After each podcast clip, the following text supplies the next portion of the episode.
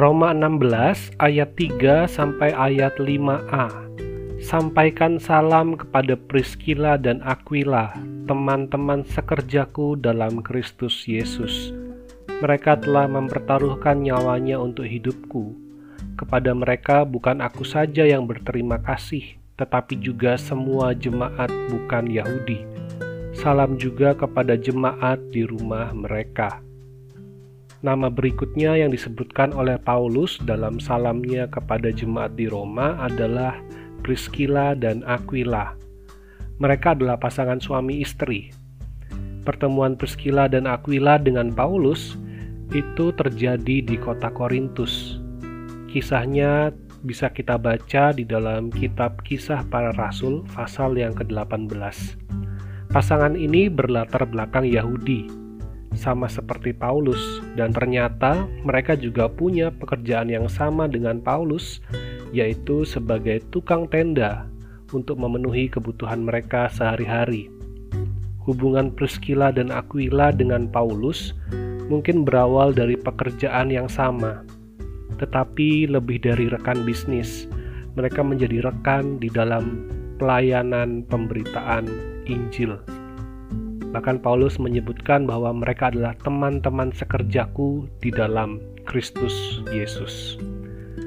Memang tidak banyak catatan tentang Priskila dan Aquila dalam Kisah Para Rasul. Tetapi dari tulisan Paulus ini kita bisa melihat bagaimana pasangan ini punya peran yang besar di dalam pelayanan Paulus. Bahkan Paulus mencatat mereka mempertaruhkan nyawanya untuk hidup Paulus. Bukan hanya pada Paulus, kalau kita membaca dari Kisah Para Rasul pasal delapan belas, kita juga bisa mendapatkan informasi di sana tentang bimbingan yang mereka lakukan terhadap Apolos, seorang Yahudi yang juga punya misi pemberitaan Injil Yesus Kristus. Melalui Priskila dan Aquila, Apolos mendapatkan bimbingan dan pemahaman yang lebih mendalam tentang Yesus Kristus dan hukum Taurat. Priskila dan Aquila juga membuka rumah mereka menjadi tempat berkumpulnya orang-orang percaya, baik dari golongan Yahudi maupun non-Yahudi.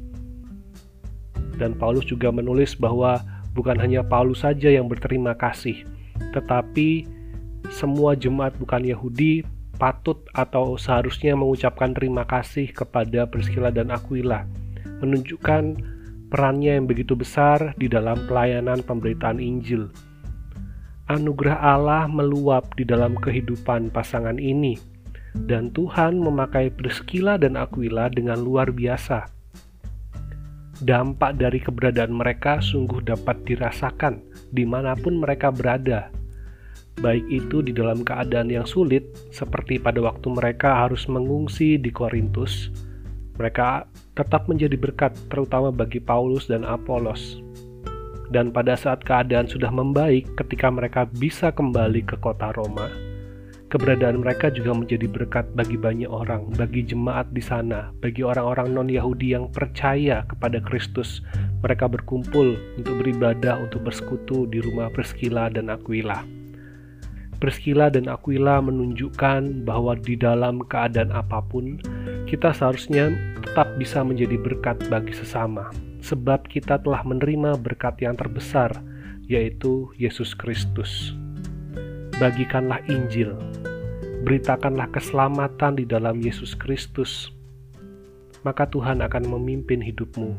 Tuhan akan menyatakan kuasa-Nya melalui hidupmu, dan Tuhan mau memakai kita, Tuhan memakai keluarga kita sebagai orang percaya untuk menjadi alat bagi kemuliaan namanya. Biarlah ini menjadi sukacita kita, biarlah ini menjadi motivasi bagi kita untuk senantiasa memberitakan hal yang terutama, yang terpenting, yang dibutuhkan oleh semua orang, yaitu berita Injil. Dan melalui itu semua Tuhan akan melengkapi dengan apa yang kita perlukan untuk bisa menjadi berkat bagi banyak orang. Bersukacitalah di dalam Tuhan, hiduplah di dalam pimpinannya. Marilah kita menjalani hari ini di dalam pimpinan Tuhan untuk memuliakan nama-Nya. Tuhan Yesus memberkati.